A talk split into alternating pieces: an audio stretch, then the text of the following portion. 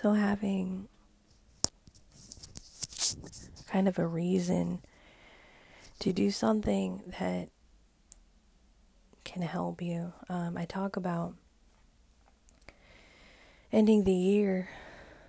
Um, and one thing that I've found is that those to do lists we keep, and I've, I've talked a lot about this. Um, I, at one point, I kind of obsessed over it, but and I've done, you know, some long form demonstrations of things, different apps and stuff. I enjoy doing those because I, I, it has helped some people. Um, but what I found is mostly that um, anything to do with interactions has helped people more. So, what I mean is any sort of demos that have to do with uh, creative, like um, YouTube or podcasts, um, has actually helped people more than a demo on how to uh, make a cool to do list that you'll follow up with because, like, there are tons of those. And, um, you know, so I start out by saying that, you know, the the one piece of advice from that experience that I can give is that a to-do list is going, you know, a good system if you want to follow up is going to spread out over a few apps that work and do different things, different purposes. And the items in your to do list are going to work as different functions within each different app. So, you know, and, and this will just be kind of a quick, um, kind of a quick, um, sort of thought on this because, like I said, I, there's no one way that works for everybody. So, um, I'm going to be excited because I am going to do kind of an iPhone, you know, home screen sort of thing uh, in 2021. Um, I'll either do an overview where I discuss it, or I'll pro I'll, I might do a demo, but most likely I'll just do an overview of why I have my systems in place the way that I do. I think that's more effective, and I think you'll get more out of that. Um, and then you know if somebody would like a demo, um, that'll be coming up. But so for this case, for this, uh, for right now, for this present time, I want to uh, go into just a little bit of advice. So you know, having a system with um, with your items on spread across several apps will help you, and I'll tell you why in a minute because there there is some ultimate advice to doing this, like um, not that you have to do it this way, but just saying that one app is not going to work for every little thing. In Google Calendar, I have my reminders as goals, daily goals that I set for myself um, every day to either get done or make sure that they get done. And so it makes more sense to see that in notifications and then, you know, reminders. It makes more sense to see on the home screen with notes um, that me and my husband will put in and will show up on the home screen on that page, on that same uh, stack, widget stack as reminders if you're on iPhone. If you're on Android, same thing. You can have your your Google Calendar and your Google Keep notes, which Google Keep is great for um, writing about interactions, writing about managing creativity, um, and things like that. It can also serve a purpose if you want to add stuff to your calendar. I use that. And if you want to kind of, if you want to sit down and type at a computer, or you have a, you know, you, you're required to sit down and type at a computer, you can easily have everything show up on your phone. Um, and so it, it kind of serves that purpose. But, you know, so, you know, don't get obsessed over one app and spend hours of your time trying to like find the perfect app, literally, um, to help you be productive. It's doing. And a to do list is life. I talk about this. Um, a to do list is life, is all it is, really. And you can't trying to bundle your life into one app. Whereas you can make it across several apps and have it kind of as your operating system between, you know, having it with Google and Apple, um, or Android and Microsoft because with Android you can have um, they kind of work and are flexible. Android is flexible with Microsoft, and so you can do that um, if if you're on Android too. And so you know having that, but um, getting into purpose here, um, one of the ways that I have found to to uh, keep on things and to kind of make sure that self care is included in everything that I do because I'm somebody that really um, is in tune with myself.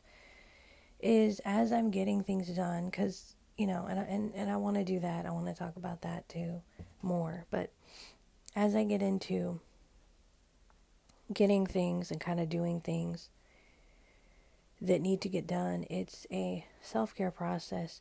Going and doing the laundry gives me a reason to walk outside because the laundry, um, the little laundry room we have is outside. I used to not understand. I used to kind of like wish it were set up differently, but now there's definitely an advantage to this. Um, because it get you know having um, giving me kind of a reason to walk outside. If it's if it's um if it's a matter of you know shoveling your snow, that's also a reason to walk outside, and it will give you the the breath of fresh air even for a minute that you might need. Um, there's also the um, doing things when you're most most awake. Um, something that I wouldn't even do if I was half asleep is cooking. But uh, once in a while, if it's for um, a birthday, you know, a special day, um, getting up right early in the morning, knowing that I can be fully awake, fully alert, um, not asleep, not a desire for sleep, not an ounce of sleep, I can do that. And that kind of like helps burn energy helps realize it kind of helps me know that i'm doing something for that event or day. Um you know and so but with this whole thing with this to-do list concept that we tend to obsess over every year at the end of every year um, at the beginning of every new year um, it's life it's getting up and actually doing the things that need to get done and I'm not perfect by any stretch of the imagination. There's no way. Um, there's plenty of things that I'm working to do, um, to implement, because not everything is going to be this nice and environment where you can, um, you know, throw your clothes in the washer and then, you know, find use that time to take a walk or something like that. It's not going to always be that nice. Like, there's going to be things you really don't want to do.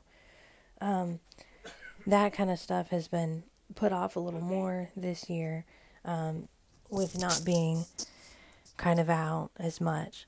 But with um, with that going on, um, you know, getting back into that stuff is a start, is a start of getting things kind of going on the right track to end this year out and start the next year kind of doing things ahead. Um, but there's going to be things, you know. So, you know, another thing, if you have to make a ton of calls before, before the end of the year to kind of get things going for your next year, for your kids next year, for, you know, whatever you need to get done. Um, try to make sure, and this is really tough, and I struggle with this a lot. Um, try to make sure that you eat first. Um, don't fall into the, and I'm definitely going to do a future episode on this. Don't fall into the past, the path of um, intermittent fasting on purpose. You know, if you can do that and kind of slip some of that discipline in, that's great. But don't fall into the trap or the path of um, that you have to do that as a part of your routine and you're going to starve yourself on purpose. That's not what intermittent fasting is meant to do. Um, and that's not and that's not even what it you should do anyway and that kind of um, is why diets are not always followed and and things like that.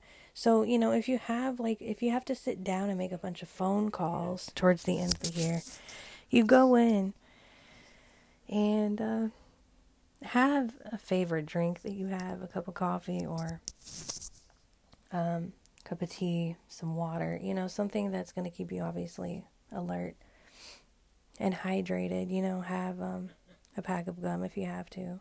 Have whatever it is that you need.